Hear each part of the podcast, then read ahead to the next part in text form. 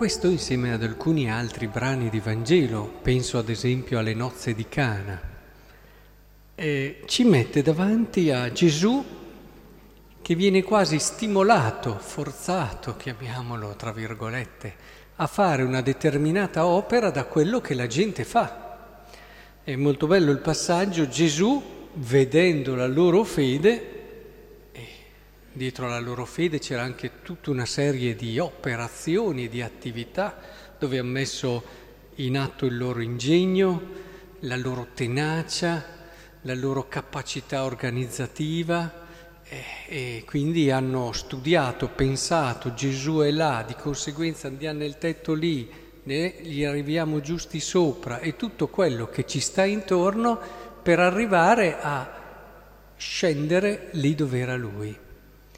E Gesù probabilmente non aveva in programma di fare questo miracolo. Eh, è evidente, oggettivo. Come non aveva quel famoso giorno di nozze l'intenzione di fare il miracolo della trasformazione del pa- della, dell'acqua in vino. Ora, questo ci fa capire una cosa importantissima, che ci aiuta anche a capire come mai tante volte i santi dicevano, ricordo San Filippo Neri il più famoso, quando stava per andare a celebrare messe e magari aveva qualche intenzione particolare, andiamo a forzare Dio, diceva. E da una parte abbiamo un aspetto della spiritualità che ci dice che il massimo di una persona è adeguarsi alla volontà di Dio. Questo è un filone fondamentale della tradizione. Il santo è colui che fa la volontà di Dio e l'educazione, ricordate Sant'Agostino, imparare a chiedere. Lui dice, eh, nella preghiera dobbiamo imparare a chiedere e a chiedere eh, viene educata la nostra capacità di vedere il bene, pian piano la nostra volontà e il nostro domandare si allineano con la volontà di Dio. E questo rimane. Questa è la dimensione però che sta al di sopra, fa parte dell'onniscienza di Dio, Dio sa tutto, Dio ma non confondiamo i piani, non confondiamo i piani, è difficile a volte per la persona perché tende un po' a...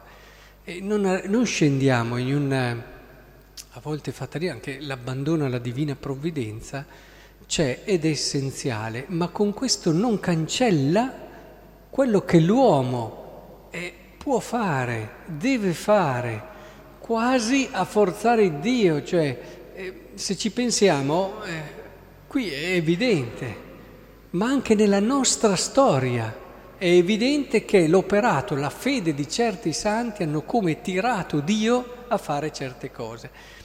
Capisco che non è sempre semplice distinguere i due piani.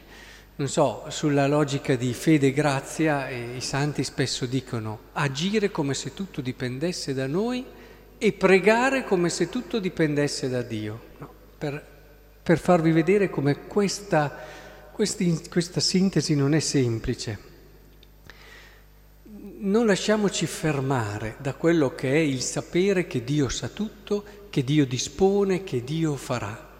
Questo c'è e in tante situazioni si impone anche quando ci sentiamo schiacciati da delle situazioni, ecco che entra in campo questo giusto abbandono, questo giusto mettersi a disposizione della volontà di Dio ed entrarci anche col cuore. Però non abbiamo paura a volte di sorprenderlo, Dio, quasi di, di spingerlo in una direzione. Se siamo guidati da una retta intenzione, certamente anche la nostra fede, anche il nostro coraggio, anche il nostro andare al di là di quello che è il normale, magari mettersi lì ad aspettare, attendere, anche con una bella fiducia, è decisivo, è decisivo. Il Signore ama essere sorpreso dalla nostra fede, eh, anche se per Dio parlare di sorpresa può sembrare strano, però ricordatevi i due piani che dicevo prima. Ama essere sorpreso dal nostro coraggio e dalla nostra fede.